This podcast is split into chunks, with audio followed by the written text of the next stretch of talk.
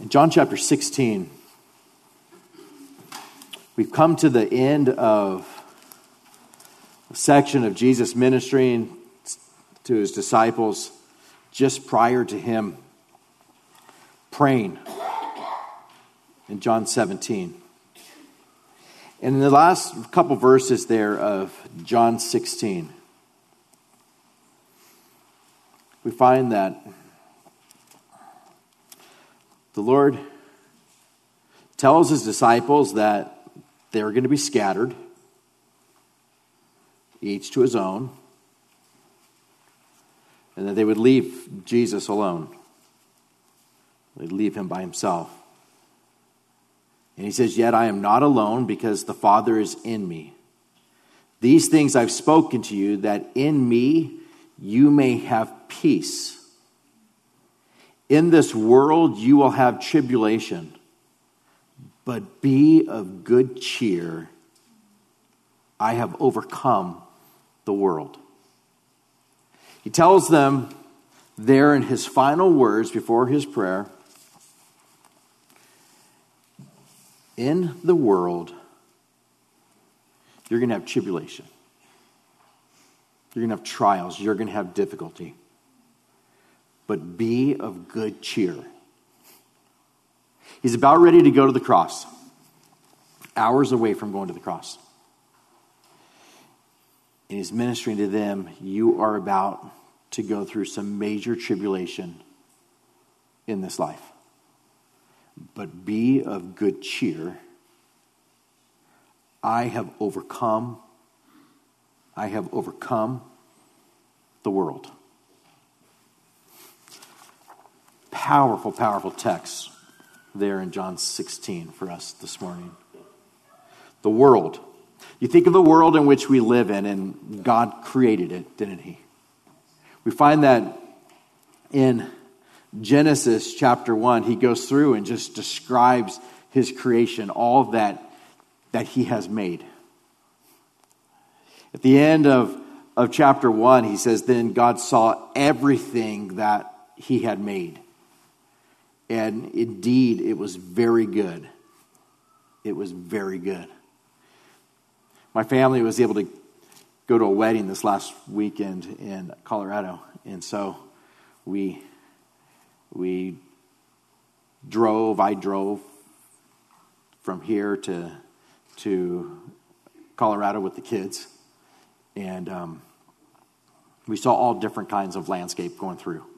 I mean, you, you drive through the desert there, going gone through some of those areas, and it's it, it looks like um, someone just masterfully carved these different rocks out there in the middle of the desert. It's just beautiful. And then we continued through, and we went to into Colorado and drove into the ski area of Telluride, and I had never been there before, but oh my goodness, what one of the most beautiful places I've ever been to. Just snow. It snowed for three days, snow on the trees, snow on the mountains. Um, just incredible. And we spent some days there. Tasha, my wife, flew out. Um, you might wonder why she didn't go with us. It's because she's a CPA, and they, they frown upon taking a week off in this time of year. So she, she boldly left and flew out on Wednesday to, to, to join us. And um, and so together we just were there. We drove another six hours or five hours to go towards where the wedding was after that. And just going through the mountain ranges and you're, you're looking and it just, you just get joy from, from the beauty of it. You get joy from watching your kids just be in awe of what God's created. And, and there's joys in this life, aren't there? Joys of laughter, joys of, of just family love and love from friends and joys from our Creator and all that He has done. And yet, there early in Genesis, you see that it goes from all that God made that was very good to the fall. To the fall. Man falling into sin and sin entering into the world. And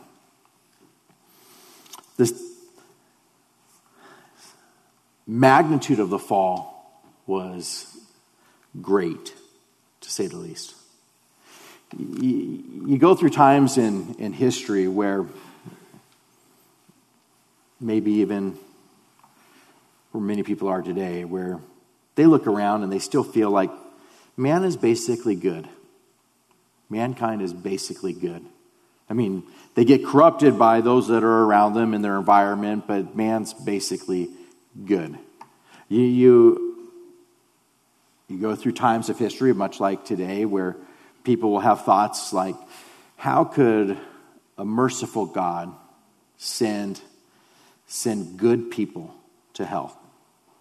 How is that even possible that God would send good people to hell just because they didn't grow into a Christian home, or just because they didn't believe this, or just because they believed what their parents taught them. How can God send people to hell? And, and I think that when people's minds are in that place, they, they fail to understand biblically the, the significance of the fall.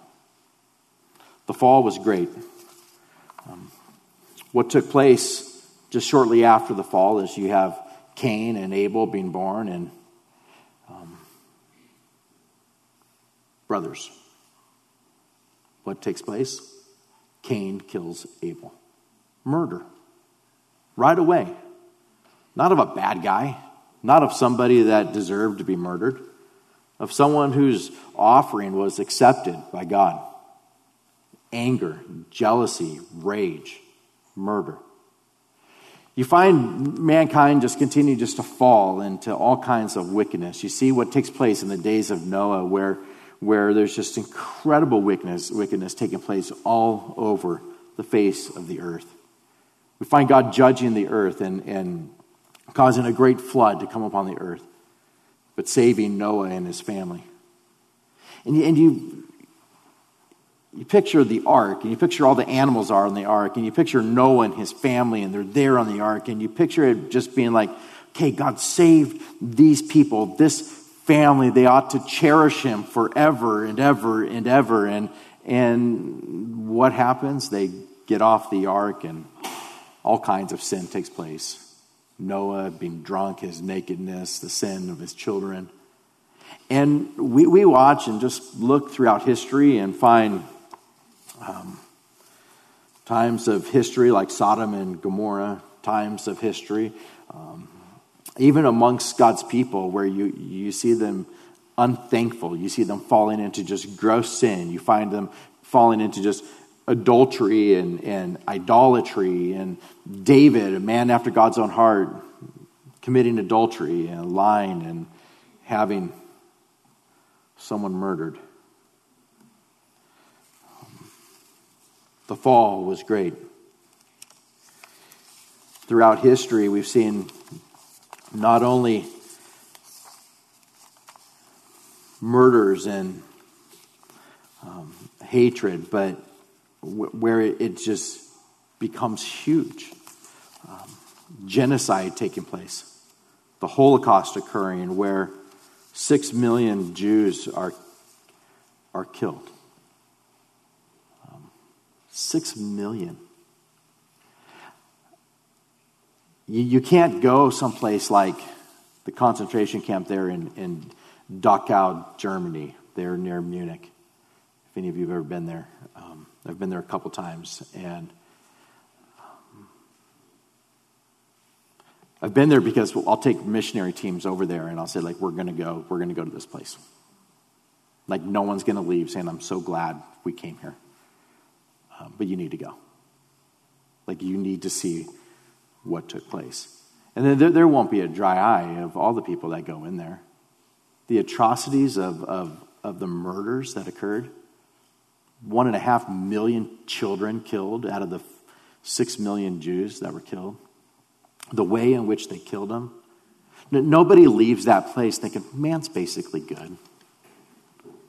You, see just the putridness within man's heart, what man is capable of. During that time, it doesn't even mention the, the nearly 5 million other people that were not Jews that were killed, people who were handicapped, people that were just different, people that were mentally ill. Even in recent history, we find genocide occurring.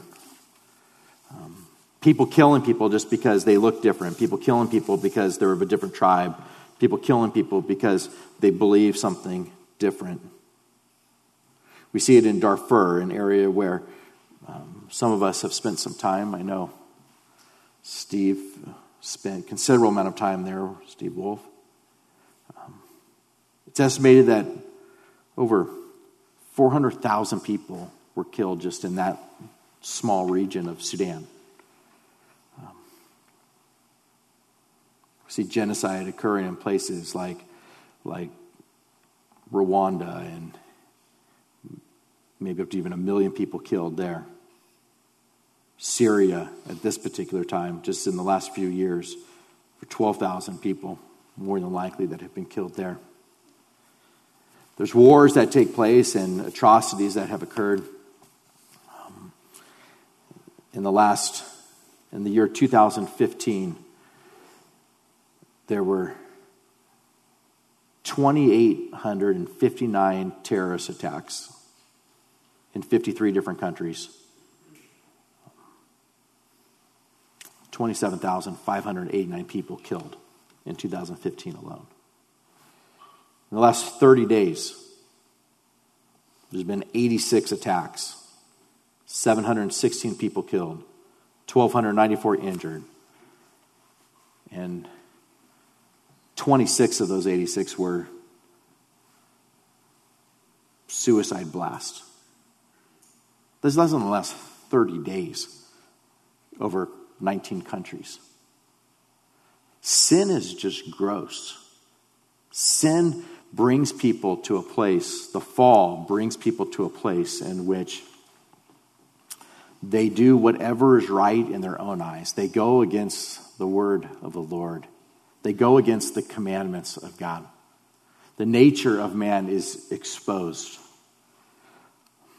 Not only that, but within the, the fall came just.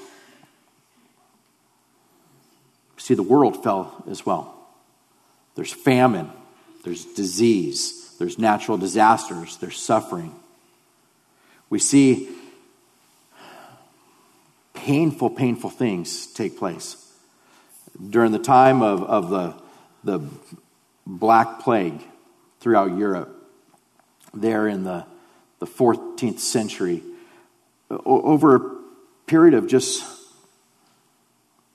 less than a decade, it's estimated that for 200 million people killed were killed from this bubonic plague.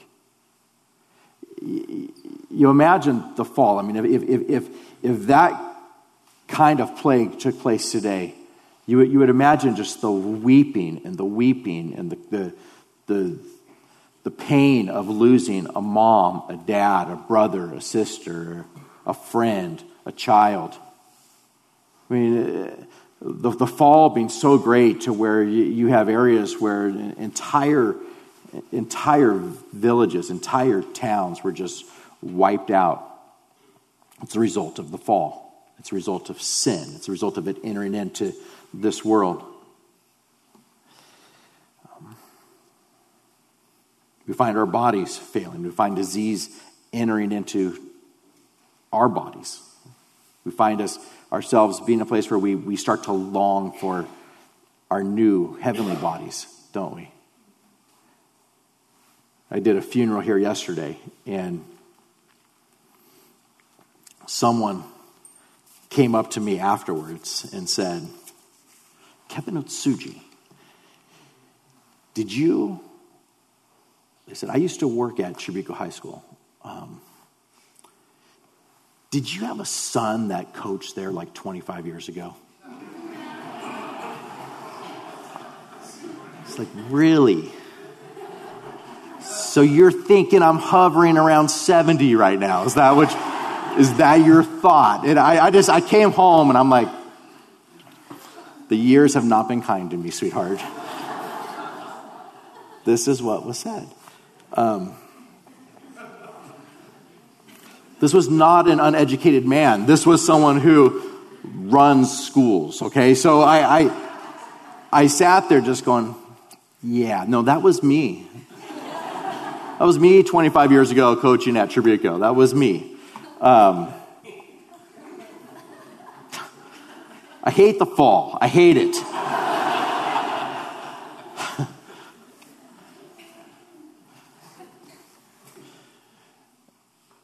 But we see sin. We see divisions that take place between family and friends. We see stress, we see anxiety, we see trials, we see troubles, we see the horrible consequences of sin. We see separation between man and, and, and God, and, and that being because of our sin in the light of his holiness. And we see the battles that take place between principalities and powers. There's a devil and there's his fallen angels. We see people falling into all kinds of sin.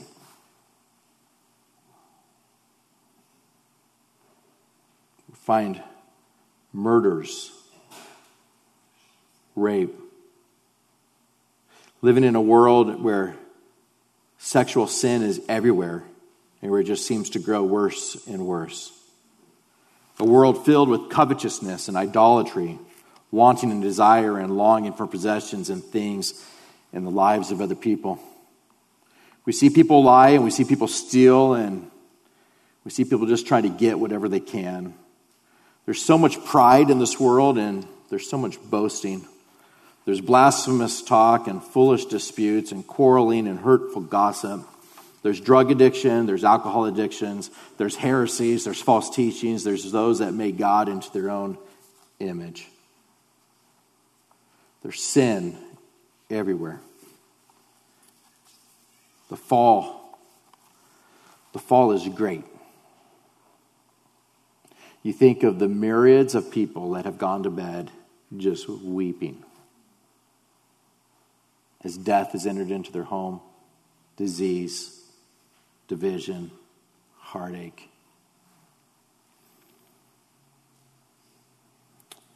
And Jesus says to the disciples, In the world you will have tribulation, but be of good cheer. Again, this world, you're going to have tribulation.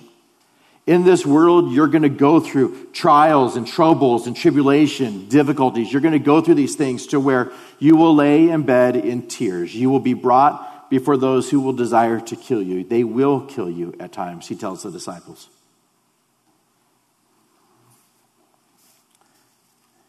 You're going to have sickness and you're going to have pain. You're going to have heartache. But be of good cheer.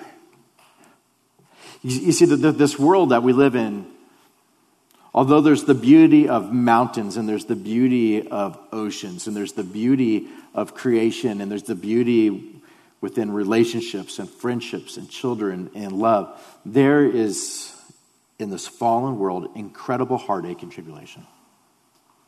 But how is it that the creator of this universe says, but be of good cheer? It's followed by the words, I have overcome the world. I have overcome the world. That changes everything for us, brothers and sisters. He has overcome the world. He's overcome it. He's at this place in his, in his life in which there's just hours left, and he's looking forward to, to what is about to take place as if it has already occurred.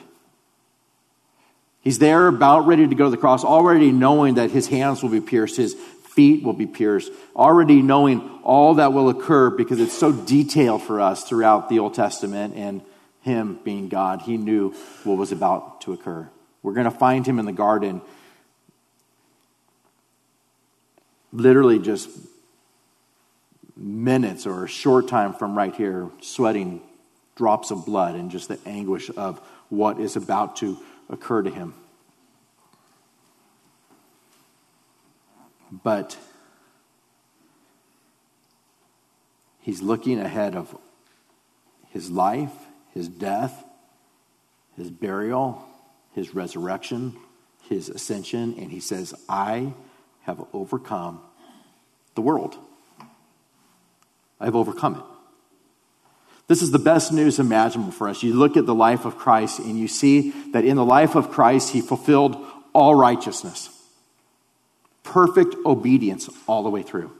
You, you, you, think of Christ being born, and just there at the very beginning, they, they, they're trying to find where it is that this child's been born, even putting children to death in this effort to try to, to find him. Growing up in a world in which there is disease, in which there is pain, in which there is heartache. Growing up in a, in a, in a world in which there's sin that's all around him, which without a doubt would have been taking place. And yet he was without sin. Perfect. Being in a place where it tells us that we don't have a high priest who cannot sympathize with our weaknesses, but was in all points tempted as we are, yet without sin.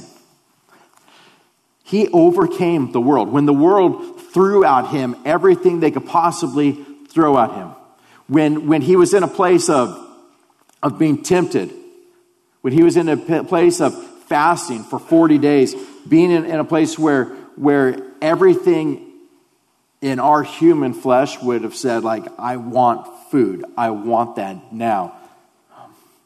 You see that he's tempted and says things like, Man shall not live by bread alone, but by every word that proceeds from the mouth of God. When, when, when the temptation was thrown to him to take all of the power that he was worthy of here on earth, he didn't take it. When he had the ability to just wipe people out, he did not do it. When he had the ability to, to call legions of angels down to rescue him, he did not do it. He turned the other cheek, he went towards the cross.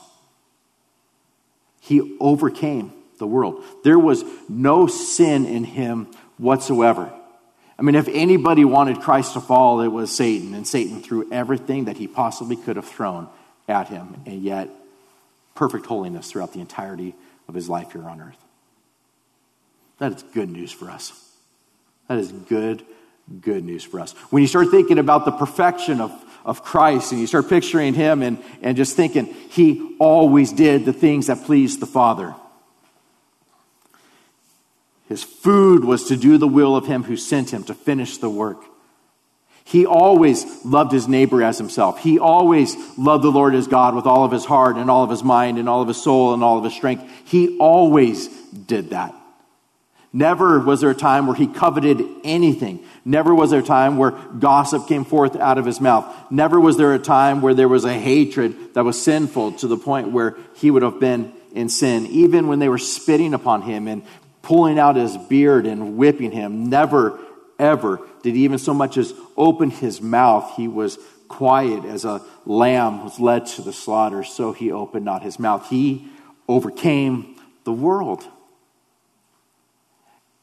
when sexual sin was all around, he never, ever, not once fell. Not once. When he could have had whatever he desired to have, we're told that he didn't even have a place to lay his head. Acquainted with sorrows. He lived a perfect life. He didn't act like the world. He didn't love himself first. He didn't act selfishly. He didn't hate his enemies. He didn't go after the affirmations of the elite, the Pharisees, the Sadducees. He didn't try to raise himself in his earthly position. Amazing God that we serve.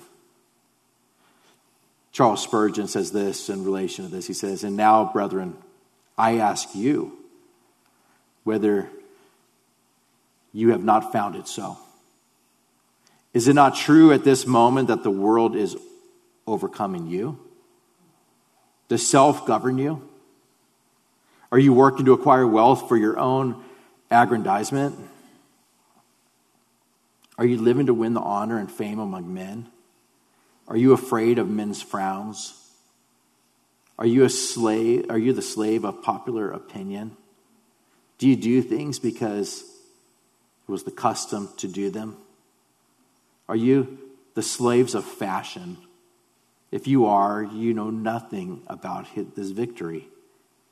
But if you are true Christians, I know what you can say Lord, I am thy servant. Thou hast loosed my bonds. Henceforth, the world has no dominion over me. And though it tempt me and frighten me and flatter me, yet still I rise superior to it by the power of thy Spirit. For the love of Christ constrains me, and I live not unto myself and not unto the things that are seen, but unto Christ and to things that are visible, and to things that, and to things invisible. And then he goes on and says, If it be so, who has done this for you? Who but Christ, the overcomer, who has formed you in the hope of glory, whereby be of good cheer, for you have overcome the world by virtue of his dwelling in you. Radical. You start looking and you start thinking, like, have I overcome the world? What a glorious thing it is to say the Holy Spirit is in me and making it so those things are not my gods anymore. It's not my God as far as fashion. It's not my God as far as not having people frown upon me. It's not my God as far as being popular or having stuff. I just, I follow Christ. He's getting those things out of my life. His Holy Spirit's working to accomplish that. He's overcome the world. He also overcame the world as he conquered sin when he hung on the cross, becoming sin for us. He conquered the world. He overcame the world. He overcame it when he took sin upon himself. You, you, you, think of every sin that has been committed. And to think that his work on the cross was sufficient to cover that, to free you from that. We went through and, and talked about the sins, of, of, the results of the fall, as far as these millions of people that are killed, and the sexual sin, and the stealing, and the lying, and all of these things. But let's, let's just make this personal. Like, your sin, my sin, our sin, every one of us the Bible tells us that if we say that we are without sin, we lie and the truth isn't in us. Every one of us is sinful. And to think that when Jesus says, Be of good cheer, for I have overcome the world, the glory of knowing whatever sin you have ever committed, the entirety of them all, he overcame when he hung there on the cross taking your sin upon himself, every one of them, so that the wrath of God would no longer be placed upon you. Be of good cheer. He's saying to his disciples as he's about ready to go to the cross, Be of good cheer, for I have overcome the world. I've overcome it. I conquered it. The sin that made it so that you were bound by these chains, made it so that you were a slave to sin, made it so that there was no possibility of you ever, ever being right with God, ever escaping the blackest darkness of eternal fire in hell. Those sins I have taken upon myself. I have overcome the world. The sin of Adam and Eve, the sin of Cain, the sin of everybody that has ever gone since, I've overcome. I have taken it upon myself, that whosoever believes in me will not perish but have everlasting life. Radical. He's telling them, be of good cheer. You're going to go through tribulation. You're going to go through hard time, but be of good cheer. You can have joy. You can have happiness. You don't have to be here, brothers and sisters, and just be just in despair of depression as if there's no light at the end of the tunnel. You don't have to be in a place where this is it and your health is all that matters or your relationships are all that matter or the worldly possessions that you have are all that, that, that matter. You don't have to be in a place this morning where you're just like, ah, oh, how on earth am I going to pay my property taxes, which are due tomorrow? You're not not in a place where, be of good cheer, brothers and sisters. You're like, avoid the penalty, I'll pay it. Um, you, you, don't, you don't have to be in a place of just utter despair. He has overcome the world. He has taken your sin upon himself and he finished the work. He finished the work. Finished. If you come from a Roman Catholic background and in your mind you're thinking, well, I might go to purgatory, or I might do go, you know, have to pay for some of these things and do my part. That, that is not a biblical concept. Nowhere in Scripture does it talk about purgatory. And the reason why is because there, there's no amount of suffering, there's no amount of anything that you could ever do to complete the work that Christ has already accomplished for you. He finished the work for you. Sins removed. As far as the east is from the west, he's hurled them into the depths of the sea. He doesn't remember them anymore. They are gone. He has overcome the world. He's overcome the world because he's conquered death. Conquered it. Death. The hundreds of millions of people that died under the Black Plague. To the funeral that took place here yesterday. To the funeral that will take place here this afternoon. To your funeral that will come in due time. It is possible for you to die and to live again for all eternity in heaven, making you alive, a new creation in Christ. Sin removed from you, righteousness placed on your account for all eternity with Him. You enter into the joy of the Lord. You go to a place where there's fullness of joy and pleasures forevermore. You go to where He is your God and you are His people and you will dwell with Him forever. There's no need for the sun because He shines in all of His glory and you will spend eternity there. He's taken the sting of death and He removed it from us because He placed it upon Christ when he was on the cross. The sting of death is upon, was upon Christ. To where, as a believer in the Lord Jesus Christ, your final breath here on earth will be followed by the most glorious breath in heaven, where you'll spend eternity with him. Be of good cheer. I've overcome the world. He conquered the devil, conquered him. As far as the devil trying to kill Jesus when he was there as a little baby, the devil tempting people and just bring him into a place of further despair and further despair and further despair. He tells us the end of the, of the game, the end of the road for the devil, and that is eternity. Eternity bound in hell.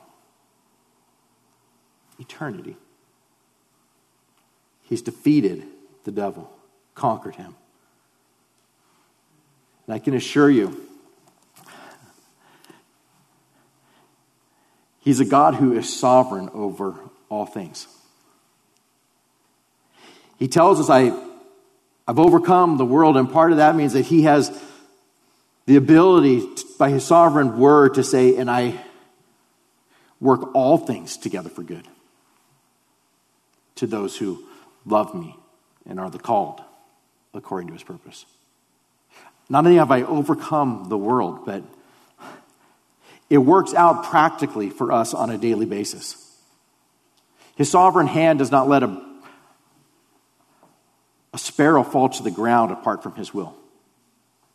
His sovereign hand is actively involved in your life. His, his, his, his, sovereign hand is, is, is ministering to you as your glorious, loving Heavenly Father that is taking your life and working things together for good. Even when things come into your life that you don't want, trials and tribulations and difficulty, it's not as if you're all by yourself. He is a God that knows all things and is working in you and He's molding you and He's conforming you into His image. And He tells you that you could be assured that whatever it is that you're going through, he will work that together for good in your life. Even pain, even tears, even weeping, even loneliness, whatever it is, He will work that together for good in your life. He overcame the world, He did it. He conquered sin, he conquered death, he conquered the enemy, and he works in our lives for the good. He will not give you something that's bad. He'll, he who began the good work and you'll be faithful to complete it, and he will do that work in you. There's just such great confidence. I mean, there's no wonder why he says to them, okay, you guys, be of good cheer. You need to understand what it is that I have done for you. Glory of that.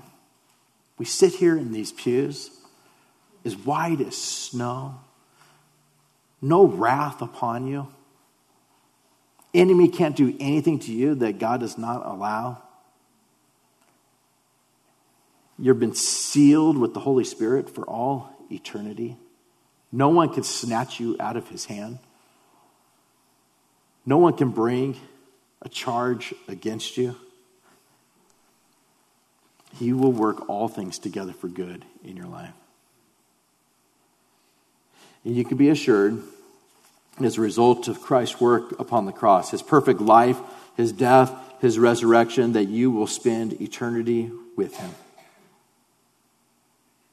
In Revelation chapter 21 and verse 3, he says that John says, I heard a loud voice from heaven saying this Behold, the tabernacle of God is with men, and he will dwell with them, and they shall be his people, and God himself will be with them and be their God, and God will wipe away every tear from their eyes, and there shall be no more death, nor sorrow, nor crying. There shall be no more pain, for the former things have passed away. Think about the fall where we started. And think about all of the sin. Think about the fact that it wasn't that man just scraped his knee.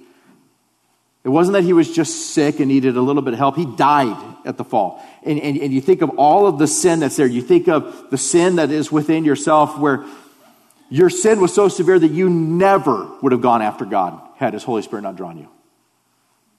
You hated the light. You loved darkness. That's the place that God tells us that you were. I mean, you maybe grew up like in the, the self esteem movement to where everybody said, like, dude, you're wonderful. You're amazing. You're the best. You need a trophy. You, eh, you maybe grew up in that time frame, but the bottom line is you're not. You're not. You're, you, you are a sinner in desperate need of the grace of God. And He's given it to you. Think of the creator, the holy creator of this universe, saying, I will, I will dwell with them. I will dwell with them. They shall be my people. God Himself will be with them and be their God. I'll be with you. For all eternity, I'll be with you. The only reason why that is said in Revelation 21 is because Christ overcame the world. It never should say anything like that had not Christ come, lived a perfect life, and died, and was buried, and rose again. To think that God says there to John, it said to him that God will wipe away every tear from their eyes. The opposite is eternity in hell, where there's weeping and gnashing of teeth. But to think Christ has overcome the world to now where his people, he says, I'll wipe away every tear from their eyes. There will be no more death, nor sorrow, nor crying. There'll be no more pain. You see, the, the former things have passed away. He has conquered sin in death. He has overcome the world. I love how it tells us that he who sat on the throne, following this, just says to John's hearing all this taking place, and he who sits on the throne just says, Behold, I make all things new. It's all new. And then he says to John, God says to John, Write, for these words are true and faithful. Write them down. I have overcome the world. I hold the keys. I hold the keys. I have made it so that all things will be made new. I've made it so that you will no longer cry. You will no longer have sorrow. You'll no longer have pain. I've made it so that you have a right relationship with me to where you are now made holy and you get to spend eternity with me. And then he, from the throne, from the throne, specifically says to John,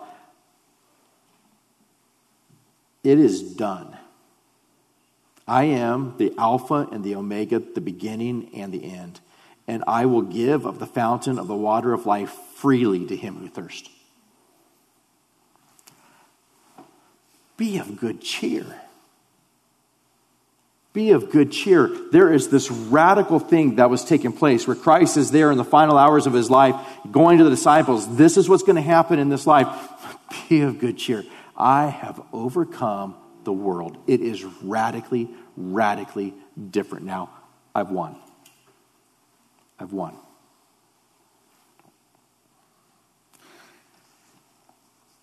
I'll close with this. Romans 8. So, what do we say to these things? What do we say to these things? If God is for us, who could be against us?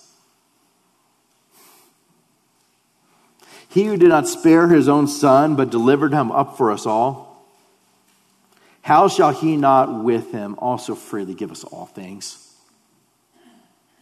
Who should bring a charge against God's elect? It's God who justifies. Who is he who condemns? Who's going to condemn you? It's Christ who died.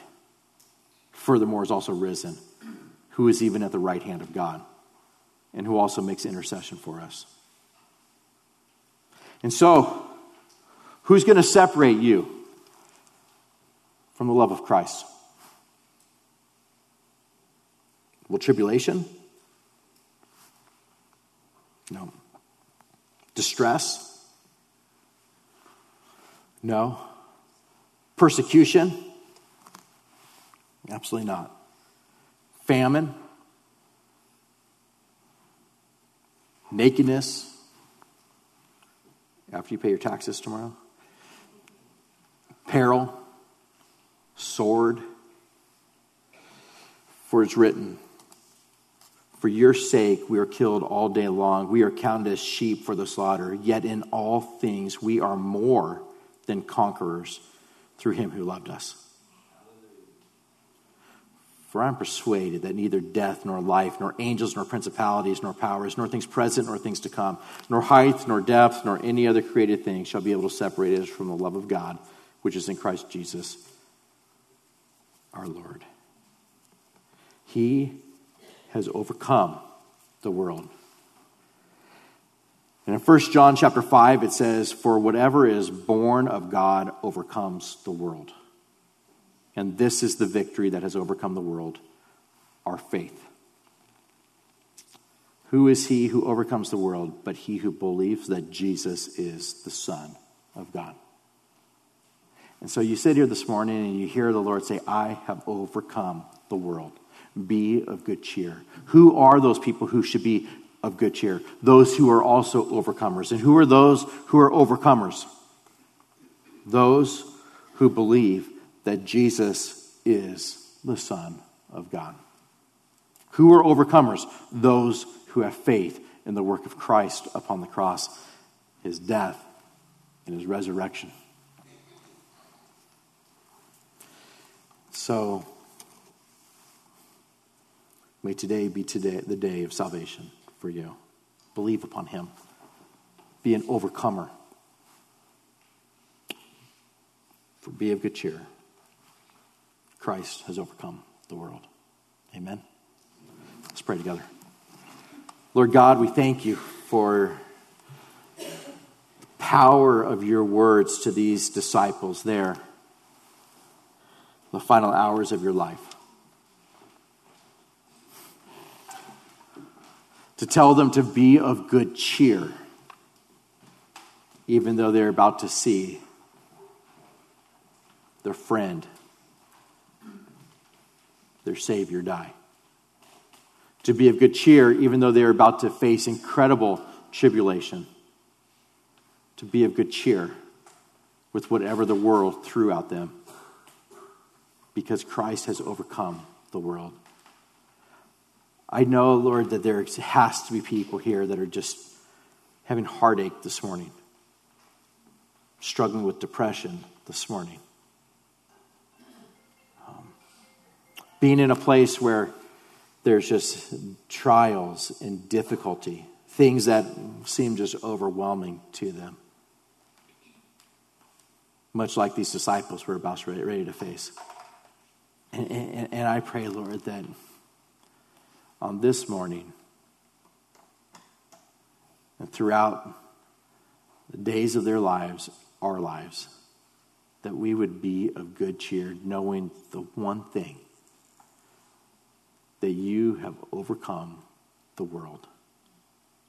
And by faith, we can have that same inheritance of being overcomers as well. Praise you for that, Lord. Be glorified now through the praises of your people, we pray in Jesus' name. Amen.